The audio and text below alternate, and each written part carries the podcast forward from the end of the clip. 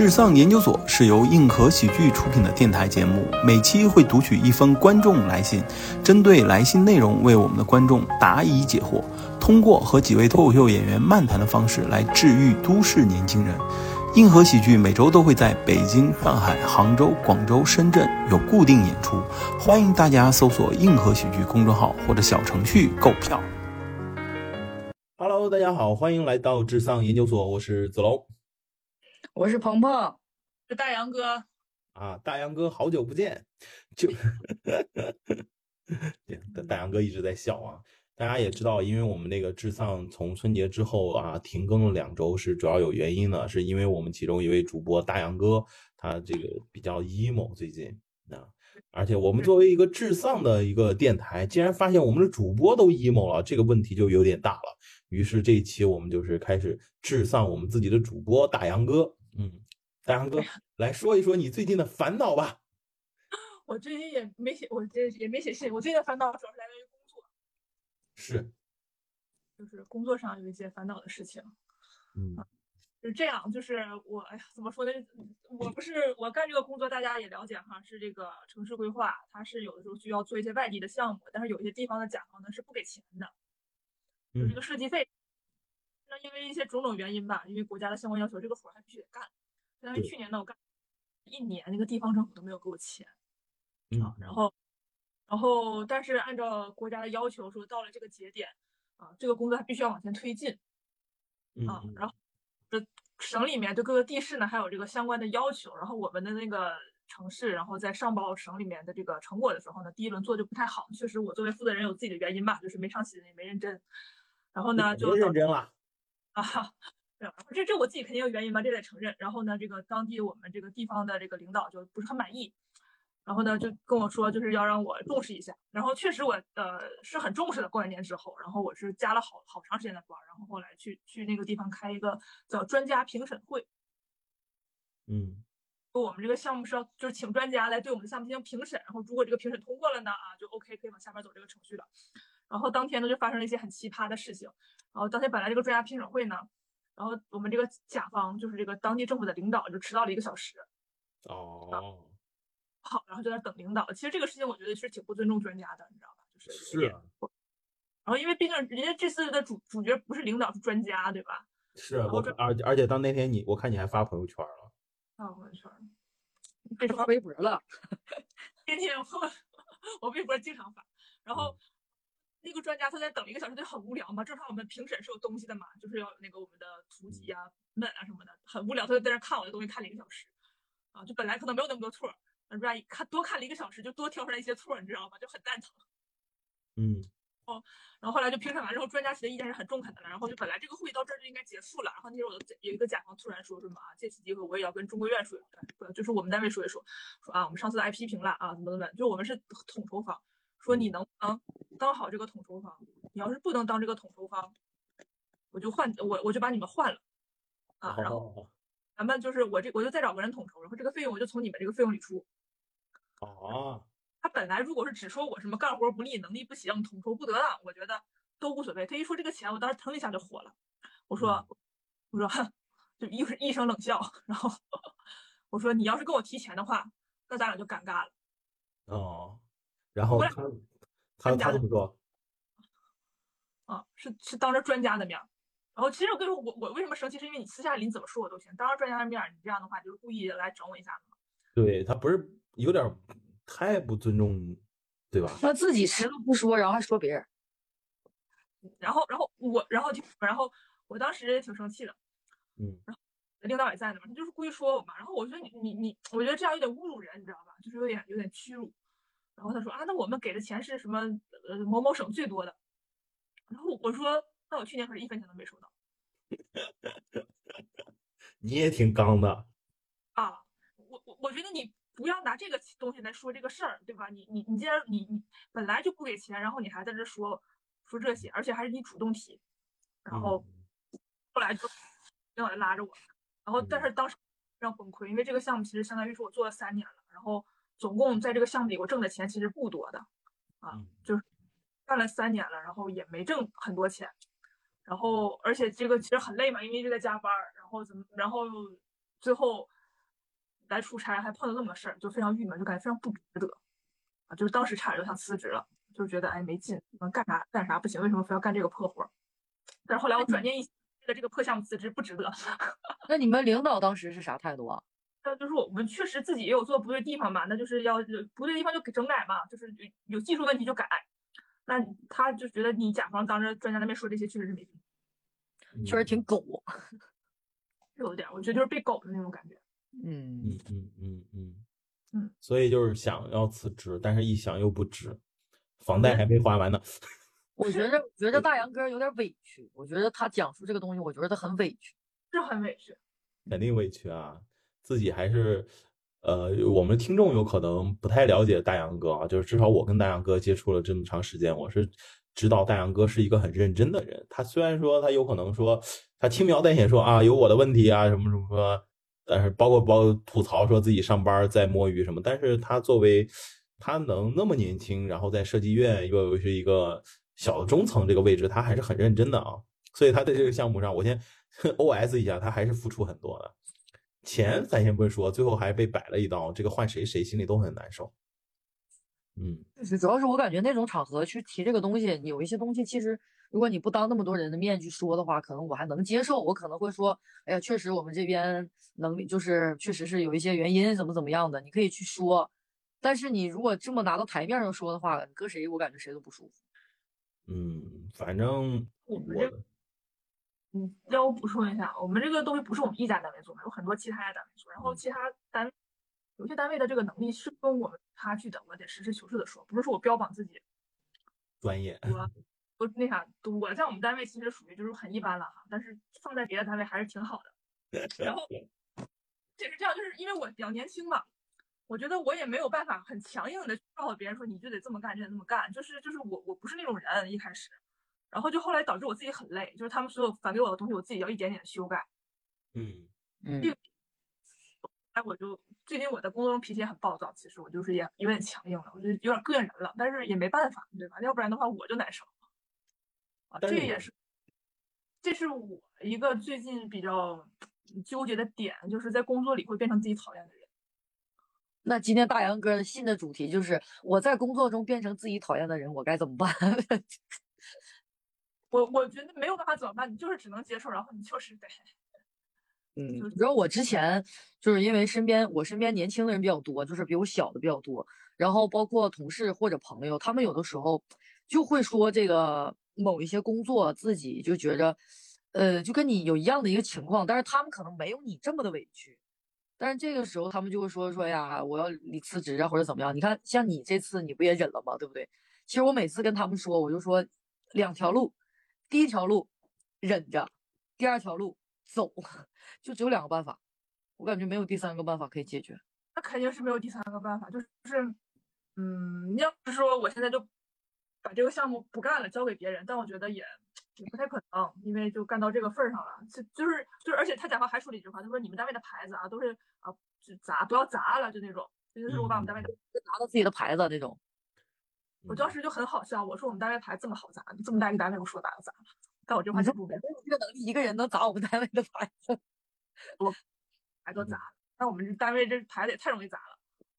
工作上是有阴谋，也会有阳谋的，只是我们会老是把阴谋提起来，而往往会忽略了阳谋。但是实际生活上，我们都会注重阳谋而忽略阴谋。嗯。其实，尤其像你所处的呃工作单位的性质，其实就是国有企业嘛，或者说是呃国有企业相关的一些企业，所以它在这个体系下来讲，不是说他们这个体系就一定会有腐败啊或什么。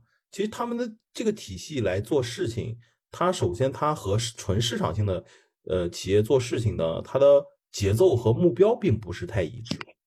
这个当然大家都懂了啊。这个我相信，其实很多听众也会懂，呃，但是他这个不一致的背后逻辑，其实是做事风格不一致。他有可能，如果说我们就就拿硬核来讲，那我们做事情不以我个人意志为转移。虽然我是老板，并不是以我个人意志为转移，也不是以我们公司某一个同事为转移，他以市场决定。但是对于像我们这种大型基建又规划类的项目，其实有可能是以个人或者是关键节点的个人意志为转移。那我听了你这个事情，他能在那样大的会上去点你和说你，那肯定是在工作当中有可能你忽略了阴谋这个东西，就是这个个人的需求你应该是没有满足。我们没有这个途径去满足他这些需求。是，有可能你也可以说我没有这个途径，但是这就是。呃，有可能在这种体系工作就要多想一步嘛？我们就是没有在这个项目上，对，不是他做不好，他可能就会担责任，你知道吧？就是啊，对他来讲，因为其实像我们属于是设计设计单位，然后但是呢，你像公务员来讲，你这个活干不好，你可能就挨处分什么的。对啊，所以人家也挺如履薄冰的，觉得你们每天那么辛苦做事儿，最后啊。才做出了这样的结果，嗯嗯，对，所以说这个事儿吧，我觉得就是你，我也一开始就说了，我说我是有责任的啊，我承认我有这个责任，不过这个责任不全是我的，我觉得你作为甲方和乙方，这个责任是共担的，嗯嗯，这也是我不爽的一个点，就是你像我们就是比如说你你做一个事儿哈，我们的共同领导是他的上级。那我的指令其实肯定也是通过这个我直系的人来向我传达的，对吧？我也不能知道我上上级的意图是什么。嗯嗯。那揣摩上上级的意图就是他们的工作，但是上上级的意图他也不知道，然后就导致我们也很累，特别是在这种政府语境下，我觉得。是的，是的。但是你在这个语境下工作，其实就是还是要揣摩的嘛。不是，是这样，就是是我们整个公司的事情，它不是我的事情。就是如果就是。对吧？你公司说你可以，其实这个话有可能人家领导也说的不是你，对吧？对，是是，你那么想，其实更应该心宽。那反正说来了，对啊，说了又不是我，对吗？那你何何必还要去辞职？多不值当的！你都说了嘛，又不说的不是你。我最近人就退休了，退休啥还得干再干三十年呢？啊。所以说，我们就是活到老，奋斗到老，好不好？别别别，那也太难受了。呃，其实很难想象，真的七十多岁，我们还在录智丧是什么样的感受。对我就二十多岁人在听，我还是每每天就是工作和生活、感情这些事儿，是吧？你说还是二十多岁人在听，还是七十岁的人在听？嗯，我想一想啊。你这才在工作吗，大杨哥？我在我在改，因为我下午没改，我下午有点难受，我没改 PPT。关键现在我想说的是，我这个事儿好像已经解决了，就很很快，你知道吧？就是我。所以说，你看，大杨哥他这个人真的是怎么说呢？就是，哎呀，情绪就是属于来得快，走的也快。因为我看你发两个朋友圈。对，对我我我周我周六哭了一晚上，我跟你说，真是哭了一晚上。然后我就给你留言，我说领导息怒。别别别别别别这样，就是。哎，我情绪确实是来得快去得也快，就是。但是我感觉大杨哥也分事儿，有一些事儿可能没有走的那么快，有一些事儿来得快去的也快。嗯嗯嗯。嗯，对。工作我觉得有情绪，真的，真你要是放在心上的话，就就是我感觉它不但影响了你的工作，还影还会影响你的生活。我我最近就就没有在想这个事儿了，反正你工作还是该干还得干嘛。而且我觉得就是在工作中你干不了的事，你就是要及时向单位反映。就我确实是干不了了，现在就是到这个阶段，我觉得我也扛不住了，就放过自己，就跟单位说，我说我真受不了了，我说你们就我也跟领导反映了，他们就是表示也理解，然后给我给我多派了几个人。嗯，对，就是因为因为因为确实这个活是我跟我们单位签的，假设我陈阳我今天拍完屁股走了，那我们单位这个活他还得接着干，你知道吧？嗯嗯。是跟你个哦，又不是我个人的事，又不是跟我个人签的。假设跟是跟个人签，那我也不是这个态度。那啥态度？是个人签的，他早第一年不给我活，早就不干了。我以为说个人签的甲方爸爸，你是爸爸？对呀，我以为是这个呢。以为是这个，就及时止损啊！那你那你你你还干啥呀？哦。我还是发现，我跟我有一些朋友说这个事儿的时候，他们会觉得我是一个特别不接地气的人，就是感觉我这个工作特别不接地气。这也是我最近比较苦恼的一个问题，就是觉得你不接地气是为什么？我觉得我就是我的工作就是天天很高端，感觉我是在一个国家机构工作，然后我的工作是给人搞策划，就是我是那种类似决策式的那种东西。哦，都是比我能级高的，比如说都是领导啊、政府啊，或者是那种大型的公司啊，巴拉巴拉巴拉巴拉。嗯嗯，这让我觉得很有点被冒犯。我说实话，我不觉得不是叫被冒犯嘛，有可能叫被误解吧。对，就是被误解，就是会会会让我，因为我说他说你都不接触基层，我说我就是基层，他说你根本就不叫基层啊，就是说可能他们做销售的，然后面对的就是客户，就是那种比如说你这个产品，就是有人会来买，说那叫基层。嗯嗯嗯，我觉得那这也不是我的问题，这也不是我的错，对吧？就是我也不能说我就为了为了接触基层，我就这工作不干了，我就干销售去。我觉得他是这样的吧，就是人比人气死人，就是这个道理。他是属于从下仰望你，他怎么都会觉得你。他他他不是干销售，他是自己有公司有买卖，他觉得我这个东西。哦哦哦哦哦。觉得我这个太矫情了吧？就可能。明白明白明白。就是矫情啊，就这个感觉。哎，正这个这类人也挺多，就是像我们一起创业有几个朋友也是，也有人他也会。就跟我们以前同事，就不是同事同学啊，他们做公务员的也会说这种话，就说：“哎呀，你知道吗？你们这种多好啊，在办公室，对不对？风吹不着，雨打不着，天天吹空调，五点就下班。你像我都不知道回家是什么样的概念了，都不知道都都都老婆孩子热炕头，想都别想，怎么样？就他他也会这么说，就有些人确实是这样的。”嗯，但是我觉得大家的苦难是痛苦是没有说必要和不必要这种东西，就是你不能说我的在这个身份我就不能有不能难受。哎呀，其实你的意思就是说，我不知道我这么理解，就是大杨哥的意思是说，其实每个人所处的痛苦，它本质上是一样的，对吗？我是，就是你你这个人，你现在你是有权利痛苦的，就是每。这我我觉得这个东西不是叫权利，这痛苦是天生的，就每一个人他都有痛苦的一面和痛和头疼的一件事情，只是说有些人他是为了钱痛苦，有些人为了事儿痛苦，有些人为了情痛苦，但痛苦是常态吧？但是你不能说你的痛苦就比我的痛苦要轻一点。对对，既然是痛苦，它肯定是又疼又苦的，那谁都不好受啊。那。很想反驳他，我说我说，对，反正我一般这种的话，就是我觉得有句话又对又不对，就是莫经他人苦，莫劝他人善。我觉得这个就是你没有经历，没有权利说他的情绪是不对的。对，不知道我遭遇了什么，你也不知道我经历了什么，我现在这么难受也好，这么开心也好，你理解不了我。那我就 转一个话题吧，鹏鹏最近工作怎么样？呃，最近工作就是说压力挺大的。哎呀，鹏鹏工作压力挺大的。嗯，就是怎么说呢？就是有的时候吧，就想躺平，但是有的时候呢，又觉着还是得努力。有的时候呢，又觉着这努力也不是想自己得到的效果。那有的时候就觉得不努力，自己心里又过不去，就很难受。嗯嗯。然后加上业绩的，虽然说没有业绩考核吧，但是你说说那，对，那压力大是具体是啥呀？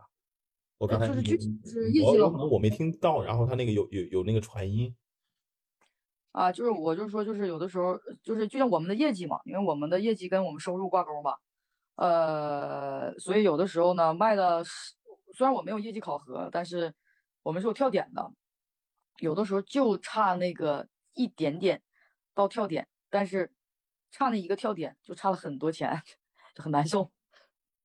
啊，就你们档档就是差的比较多是吗？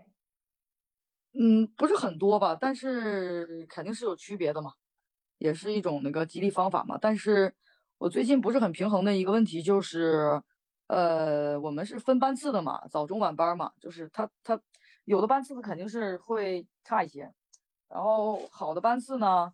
被之前的老员工霸着不放，然后我们就要去老员工也不至于很老的那种，就是一直跟老板在做的那种。然后的话，我们就会上一些其他的班次，其他班次就会影响到我们的销售，影响到我们销售就会影响到我们的收入。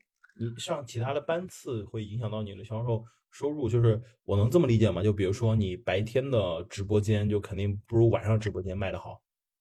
呃，就比如说上午的人起来早起的，因为我们的客户群，比如说是三十五到四十嘛，嗯上午的人可能起来上班也好，照顾孩子也好，或者干嘛也好，呃，他们上午的话，一比较清醒，而且上午的人说白了客流量比较大啊，然后比较稳定，比如说卖十个可能就退一个，就有一个是有问题的。但是如果你下午的话，一大家可能都午休完了之后，有一些摸鱼的下午会工作，有一些下午会接孩子，会回家做饭，下午人流量会少。呃，然后晚上的班次呢，冲动消费的会多，退款率会高，嗯，就是类似于这种。所以说每个班次，如果我们每个班次的呃提成是一样的话，那对于销售不好时间段的班次的人就会不公平。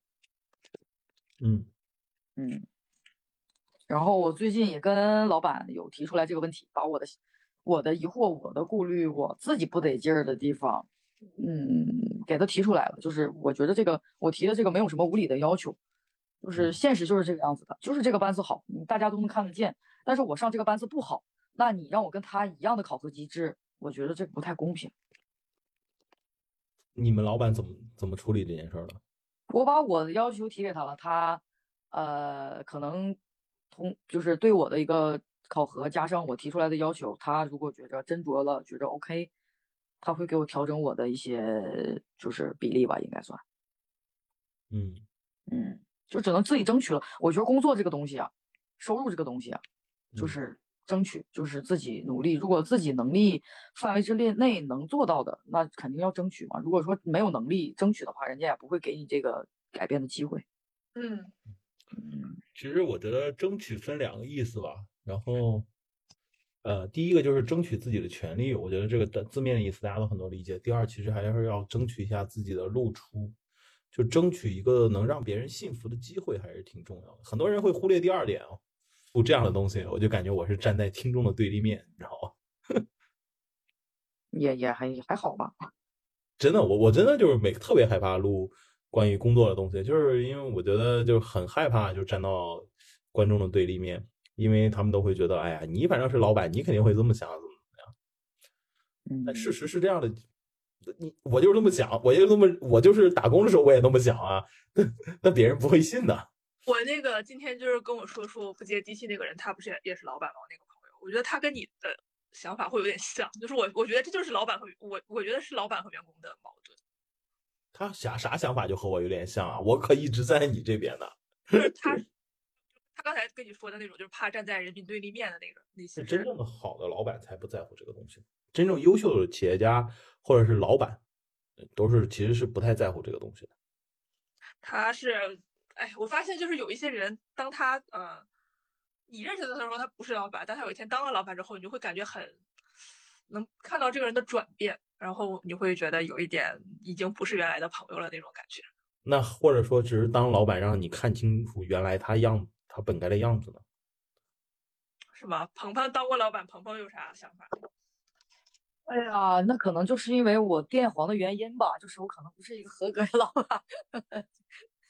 嗯，就是我跟员工都就都挺好的，然后而且员工都比我大，我觉得挺好的。就是我觉得无商不奸这个事儿，它合理又不合理，但是我总觉着就算是就是可以奸，但是咱别那么奸，看看能不能满足自己的要求。就能不能满足自己的，呃，就是就是是想要想要赚的钱也好，想要达到的目的，在没有那么奸商的情况下，能做到是最好的了。但我觉得我当老板之后，我转没有太大的，就是我别人看别人也没说我有有有什么转变，觉得跟我我跟原来一样。嗯，所以变黄了哈。你这就你这问人家就拿刀捅人家不是呀？不是不是，我想说一个，就是我想问一下子龙老师，你觉着作为一个公司的管理者的话，你觉着有的时候会不会跟我们这些打工，就是我们毕竟是打工的嘛，现在啊，以后不知道，以前也咱也不说，你会不会有的时候会不理解我们呢？我不会不理解啊，我都理解啊，因为我以前也打工的，只是我能理解的是你们没有办法理解我。这是嗯，不是，我能理解你，但是我不是你你也理谁卡咱谁卡？呃正常卡吧，不是就是我我我我觉得我感觉我这样的理理解，你你也不能理解我，因为你只是能理解其中的某个部分而已。但是你没有办法真真正正理解我。就是这个不是说，我不是想拒绝你的好意，而是，呃，我不是说理解你，我是觉得就是，嗯，有一些事儿上，我理解你肯定是不能理解，就是某一些事儿上，比如说，就像之前我跟你聊的，我说现在年轻人工作不稳定，一不甘心就愿意走，然后愿意离职，愿意换工作，觉着此处不留爷自有留爷处，就是我是理解这些事儿，我然后我也能理解你遇到这些事儿你的一些想法，但是肯定不可能所有的事儿都理解吧。当然，这个事情我自己做老板差不多五六年时间，我自己也是心态也是有变化的。刚开始呢，我就觉得，哎呀，做生意嘛，其实我把生意都是之后的。我觉得就是大家要有缘分，找一件自己喜欢做的事儿，一起努力做很重要。我刚开始想法就是这样子，但是随着公司的发展和这个东西，就会发现，哦，好像这个时候这个心态属于开始。等到到再到一个阶段的时候，你就要觉得，嗯，就是希望用一些呃常规的制度和方式开始约束大家，因为大家人也多了嘛。那在这个过程中，肯定会有人满意和不满意。那这个东西就是你还是要分清楚你的第一责任是什么。我所有所有的东西，我的第一责任是为啊，就是比如说为硬核喜剧。呃，生存下去，或者是银河喜剧要呃创造某一个目标，那个是我的第一责任，那我就会去做这个东西。如果我把它放成我第一责任的话，那这个过程就是我会不断的去讲和提及。那理解的人，他当然能愿意或相信你去做；如果是不能理解或不能相信的人，那就没有办法喽，那就就是让他各有选择喽。我因为我以前也会就是单找人聊啊或什么，我现在就不会，我会觉得，哎，我是我会觉得就是我我会做还或者说我有一个特别不好的心态，就是我哪怕知道他的他在犯错，我现在也不会讲。我我就假设啊，就是我有一个同事，然后他然后就觉得呃工作上什么时候有什么事儿，他制度让他不爽，他要走。我以前呢就会劝他，我说哎，其实你不能那么看，你可以那么那么看。现在我不会劝，就是说走啊，OK 啊，就是那你是不是因为劝劝留劝能劝留下的几率太低了？嗯，不是，不是，这你说他也理解不了。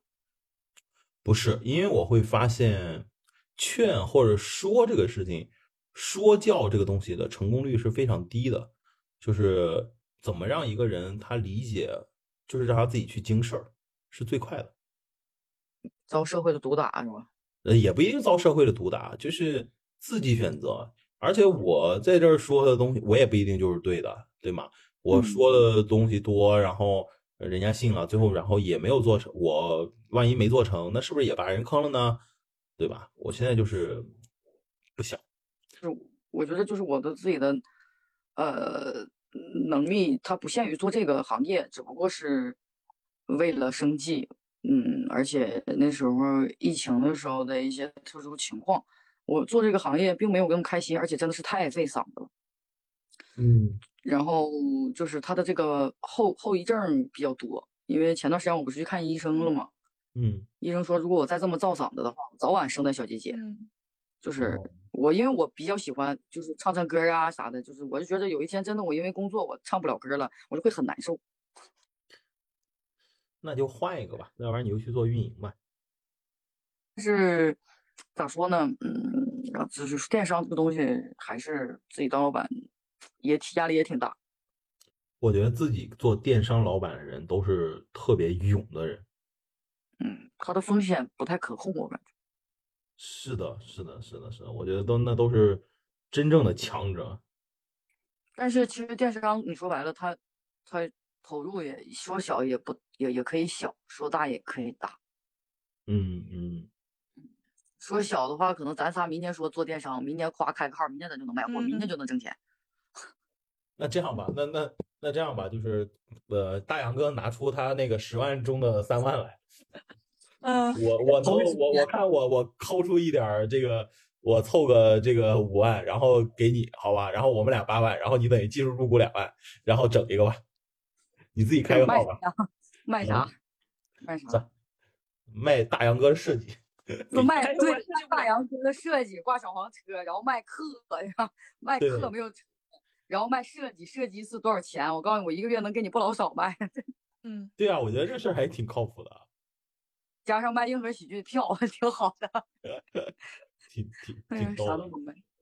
嗯，哎，那天哎，其实我前两天就那天，你记不记得曾老师？那天咱俩演完出出来，嗯，在门口有个小女孩，你记得吧？哦，就是说自己抑郁症的那个，对他后来不是他加了我微信嘛？就是其实我嗯，就是不知道该不该加，但是我没有敢拒绝他。然后他加完之后，他他在那跟咱俩聊天聊了半天，嗯哎呀，就是你感不感觉他想表达，但是他又不不知道该怎么表达？这个人他是有他有两个给我有两个感觉，就是第一个感觉他他就像你说他很想表达，但是他又不敢表达，是在于我觉得其实是他想很善意的表达一些事情，但是他又不愿意去褪去自己外面那层保护色，就是我觉得他很纠结。第二来讲的话，就是嗯他有一点点，他其实有点看不起普通人。这可能有一点，我感觉他，我后来加完他之后，他朋友圈儿，他给我评论，他在我朋友圈里边，因为我都不屏蔽的嘛，他在嗯我评朋友圈里边，就是他评论了一条，但是他删除了，我不知道他发的是啥。然嗯后第二天我起来之后，我发现他应该是，因为我是近半年可见嘛，他应该是把能看的都看了一遍，看完之后点嗯了三个赞，回了一条，但是回的我也不太明白他回的是啥。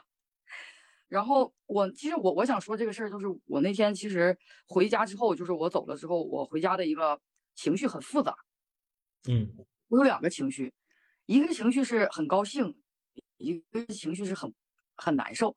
很难受的情绪就是我觉着我作为一个没有抑郁症，或者是说精神状况、心理状况还算比较健康的一个人，我不能理解他为什么这个样子，我也不知道他经历了什么，我替他有这个心理上的一些问题而感到替他难受。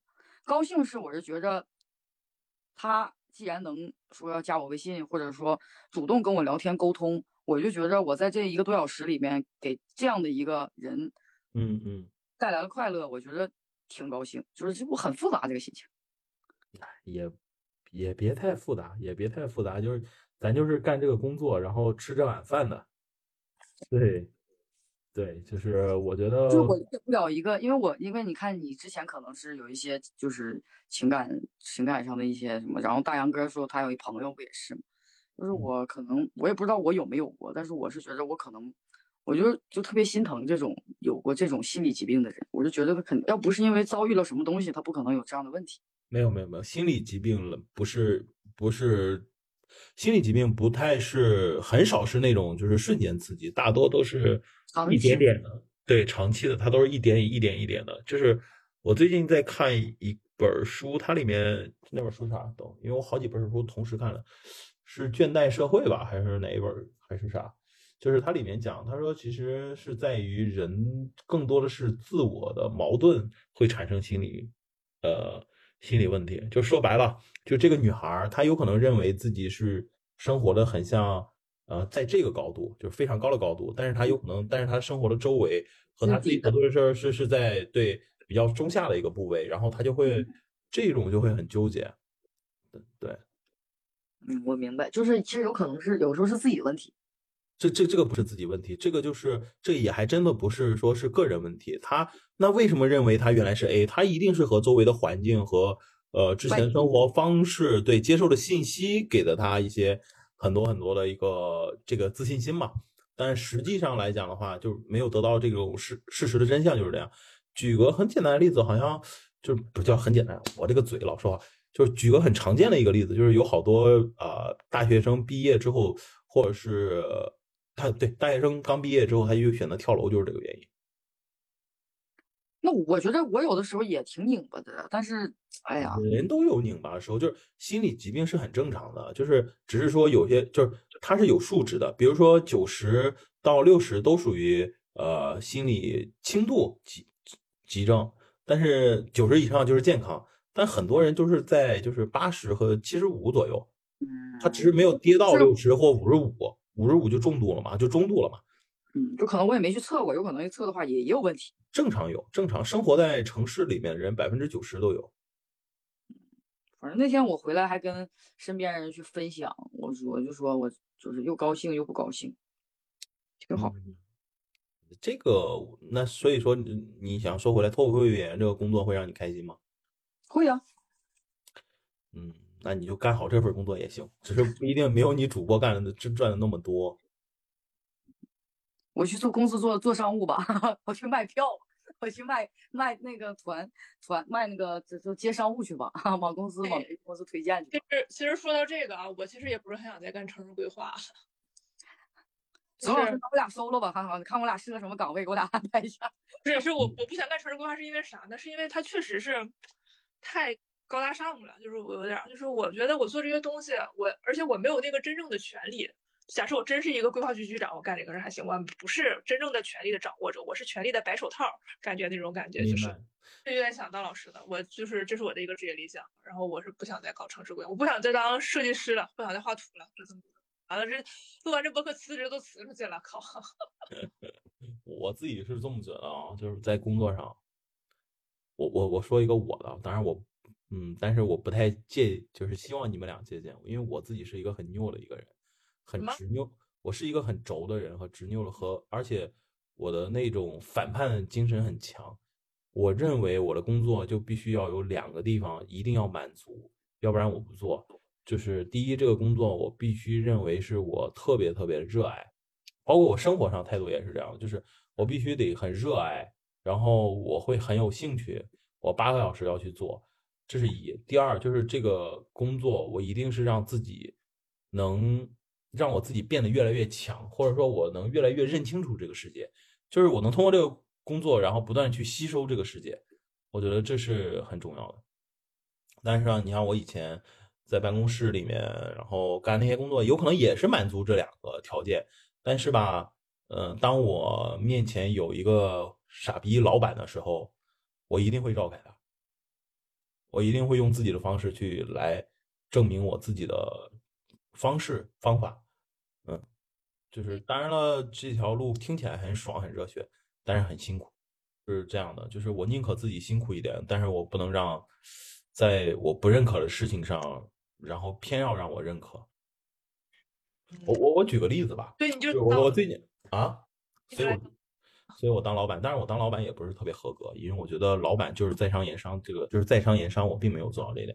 我跟你讲一个，跟你们分享一个事儿吧，然后我们就呃就结束今天这一期啊，然后明天晚上再录一期吧，还是因为今天也挺晚，就是鹏鹏主要是鹏鹏下班太晚了，嗯，太累了，对。就是你们一下班晚也就累，然后也没情绪，嗯，我还行，我情绪很饱满呢。我是今天我 确实有点 emo，我今天 我知道你是那个事儿 emo，对，就是我我有一个特别好的一个朋友，其实他现在跟公司的业务是有联系的，但是我从来没有让他帮我就是做过事情，呃，就是他是我们某一个票务平台的一个大老板，嗯。他跟我私交很好，但是我从来没有说，哎，呃，你跟我去上个量啊，或什么什么什么的。打败。对，嗯。然后呢，他呢，这个我们俩在一起，但是我们一年至少有两三次见面，在他所在的城市，我们见个面，会吃个饭，会聊聊天，然后就是就是聊，就聊什么呢？他很喜欢国学和搀佛。我这个人你们也知道，就是啥都懂那么一点点，但都不精，但肯定接话都接得住。所以呢，他就挺喜欢跟我聊这些东西的，就是我们才建立了深厚的友谊。但是去年的时候，他就劝我，他说，他就说你，他就提到了公司，他认为我应该怎么做，应该怎么做。因为我其实几度是很想放弃他们那个他所在那个城市的，嗯。就是因为我觉得他那个城市不太友好，他就问我怎么怎么，他说为什么？哎，他说我看你们的业务怎么怎么样，我说我觉得这个城市业务不是特别，就是政策不友好，然后我觉得有一些不友好的地方，然后他就先劝我，他说子龙啊，你得看心宽，全国有几个大城市里面还也还能办大型演唱会的，他政策不是不允许，他只是这个时候又怎么怎么样。其实呢，他说的有道理，但是我知道。就是因为在非常时期，那个时候他下面下面的领导，他人家就是不愿意给你少一事不如多一事然后再加上他们现在那个票务平台，他们现在刷票很厉害，知道吧？嗯。然后这个事情我又提，然后我不知道怎么我就说起来了，就我说你知道吗？现在就刷票很厉害，在你们这个平台怎么怎么样的，就是这那的。然后他就看了我一眼，他说，他就说，子龙，你这个心态不能这么不好啊，不要被他们搞砸了。你怎么怎么样？他意思就是说，你要知道你自己是为什么做这件事儿，或怎么怎么样。他就他就跟我唠叨了两次，然后上，然后我当时就说，我当时就很认真的跟他讲，包括我说话语气有点强硬，我说我自自认为自己是一个实事求是的人，我觉得是什么就是什么。我说这个城市他们就是比较老，领导都比较老，他就是不愿意接受新鲜事物。你不能让我说这个城市很有活力。这个城市有活力和这个领导有活力是两件事。我说我就是不能承认这个领导是有活力的。我说第二件事，他们做了这些事情，在你们这个平台上做了这些事情就是事实。有可能在你眼中觉得他们就是做这些事儿是没有用的，因为有可能其实你们就是人工在排序或怎么怎么样，但是不能代表没有。我说我看到了，我只是觉得我没有去做，但是我心里很难受。但你。基于这两件事，你要劝我心态好点儿我说我做不到。嗯，我说我我就说我做不到。你不能让我觉得是个屎的东西，你让我闻的香。嗯，对，我我就想把这个故事分享给大家，就是你知道，就是我说完这个话，其实一定会影响到我们俩的友谊的。嗯，那后来你们友谊有变化吗？也没有什么变化，然后但是他心里边肯定会有一点点不对劲儿，呃，肯定会有不对劲儿的。就是我觉得，就是我很佩服一种人，就是他愿意坚持自己的人，真的是很，这是需要勇气的，也是很难的。就这是一件小事儿，那更别说像大杨哥在你那个工作体系里面，你要想保持自己，其实挺难的。你要成为白月光很难的，大杨哥。对，所以，嗯，我们这一期职场研究所就要跟大家说再见了，拜拜，拜拜，然后。